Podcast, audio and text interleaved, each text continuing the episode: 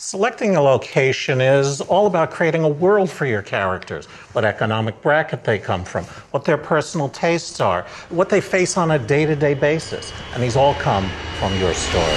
But you do, you do have to be careful about what location you choose. We'll talk about how to control your locations instead of having them control you on today's Two Reel Guys.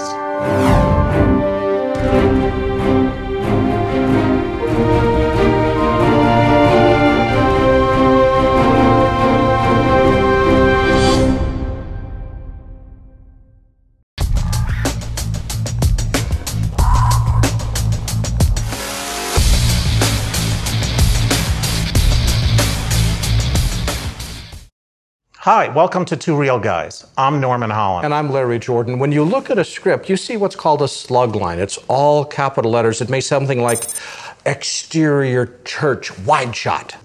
You probably then think that it's tempting to trot on down to your nearest church, point the camera, and start shooting, right? That'd be pretty I think, easy. you know, that's the easiest way. You just, eh, because any church is the same as any other church. Not true. No. And how you shoot it, not true, right? You'd be missing a great opportunity if you did that to help the audience understand your story, right? There's a big difference between this church and this one. There's a huge difference between seeing a church on an empty street and one on a busy street, right? The amount of vegetation, the condition of the street, the age of the buildings, what the neighborhood looks like, everything that's in that frame, right? These all influence how we feel about the people who are going to be in your shot. And this is whether it's a narrative film or a documentary. I love it when he gets passionate. You know, finding a proper location takes a lot of work, a, a, lot of knowledge, and a lot of driving. On a professional shoot, this task is generally given to a location manager who may work with one or more location scouts to help find a suitable location. In fact, there's a whole guild full of nothing, nothing but location managers. Buckets of location managers, right? So the, the scout is typically going to have a book that's full of locations that he or she really knows through the years that they've been doing it. Um, but this, this book is really nothing if the scout doesn't understand what the script is all about. So the scout uh, looks at the slug line and then goes off to find a church. No. The scout should read underneath that slug line to go down into the action and the dialogue to find out what the scene is really all about, right? In fact, he or she should know what the entire script is about. Oh, wait, wait, Norman, I got it. This is what you used to call the log line. The log line is like a, a, two or three paragraph description that goes through who the main characters are, the emotional journey they're going on. It describes the change that occurs over the course of this, this uh, program, the project, the film. I mean, do I have it right? if I know that our lead character is moving from a shy, withdrawn person, right, to a bold hero like yourself, uh, who will take action when something is wrong, then I know that the church at the beginning of the script is probably, you want it to be a little different than the church at the end. See, the church at the end might have a tall spire and have an inspiring feeling for an inspiring ending, while at the beginning it might be something shorter or a, a street corner church, which gives you something to have a transition from and to. Yeah, a little more squat maybe, yeah. right? And then if you're inside the church, you might want hallways that are narrow at the beginning of the film, but a more vaulted ceiling at the end, right? And one of the mistakes that I often see young filmmakers make is that they choose a location on the basis of what looks good to their eyes, not on what the camera is going to see. Now, wait, wait, wait. What do you mean by that? I mean, it's all about the camera, isn't it? Well, let me give you an example, okay? Um, several years ago, a student film at uh, USC had this perfect idea for a scene that they wanted to shoot. And uh, it was a house, about an hour, two hour drive from campus. Uh, it had this perfect set of shrubs outside. And what they were going to do is they were going to take their two characters in the scene, shoot over their shoulders to watch the house burn down. Right?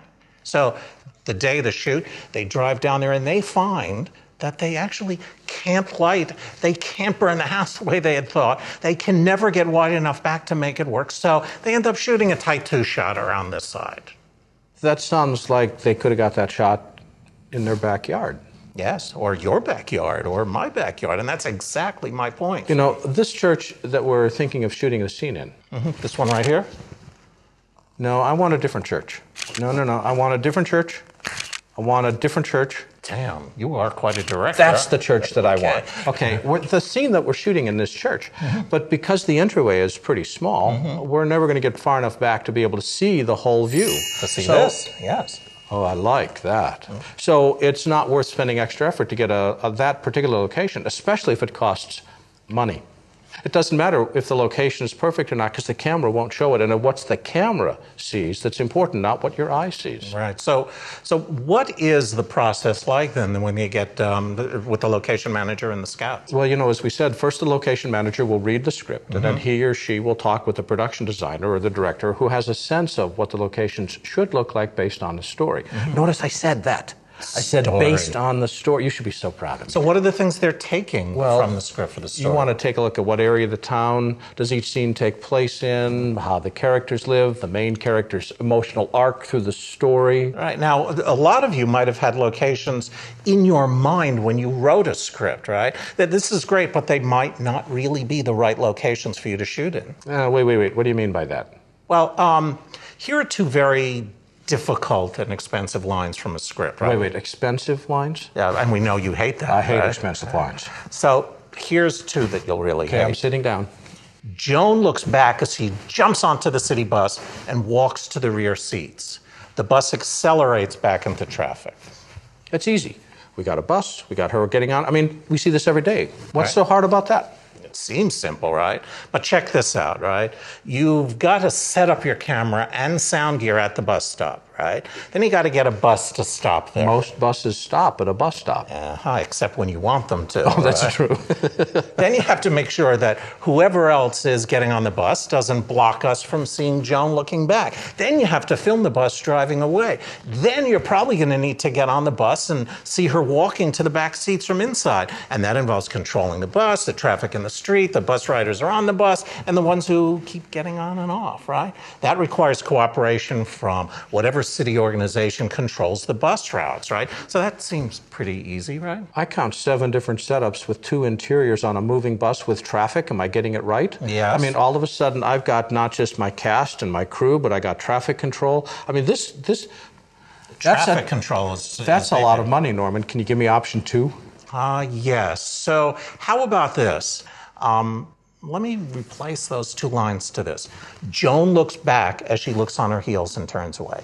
You know, the cool thing I like about that is what she's really reflecting on is not the getting on the bus. It's not a travel picture. It's the separation she feels from l- turning from one way of life to another. And that mm-hmm. loss can occur on a sidewalk, could occur on a bus. Right. In other words, you understand what the point of the scene is, as opposed to the exact words that are written. It, from from the script point of view, it may not matter how she leaves, right? And that's the story part.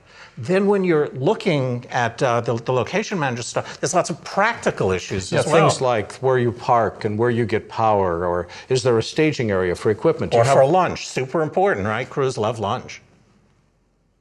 Yes, that's true. Crews love lunch. But there's also, you know, after the location scouts figured out which locations would be practical, you get to bring pictures and videos and bring them back to the director and the producer so they can look over the possibilities and give feedback. You know, if I were the producer, I might then ask how high up in the building we are. If we're on the fourth floor, it's going to be really hard to put gel on the windows to decrease the light coming through or carry up all the gear if there's no elevator in the building. Right. So the whole idea is to look at the location not just in terms of how it looks, but in terms of how it works with the process of production. Right. So let's go back to our opening example the suburban scene next to an airport. Well, depending upon how busy that airport is, this location might be a nightmare for sound. we talked about that in last season's episode on sound, where that's one of the big differentiators between a professional film and a cheapo, low budget one, is And how good the sound is. That's where the scout has already done that homework and found out how noisy the area is at all the potential shooting times for the scenes that take place there. Mm-hmm. But what happens if the script calls for the house to be next to the airport? Now, that's where thinking like a filmmaker can really help. Just because it hmm. says that the house is across from an airport doesn't mean that it actually has to be across from the airport. So, I mean, you start with a shot of the airport, you go to a shot of the house, you go to the shot of the airport, you go to the shot of the house. They could be in different cities. the magic of editorial, right? Which will make and sell that story point just as effectively as if the house was actually next to the airport. Right. You need to clear up all those details before you really lock onto a location. That's right. And occasionally the script may need to be rewritten slightly in order to take advantage of a particular location or eliminate action that can't be done well in the location you've chosen. Right. Um, some things can be easily changed without disturbing the story impact, like, like we talked about at the bus stop, uh, and other things cannot. So, how do you know the difference? Ah, well, Let's go back to episodes one and two. Remember all the way back. Yeah, episode decade, one was right? the log line, and episode two was the rule of threes. Uh, right, and we talked about lean forward moments where you've decided what's important, what are the important beats of that particular scene. Right, so once you know what's important about that scene and how things are going to change, then you'll know what needs to be covered to accent those beats. We'll be right back right after this tip.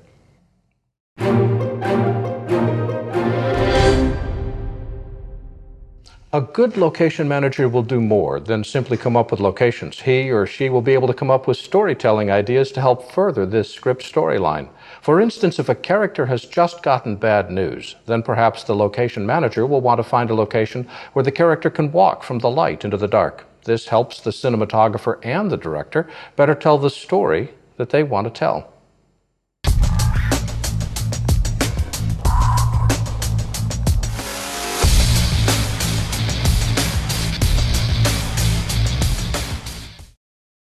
Wow.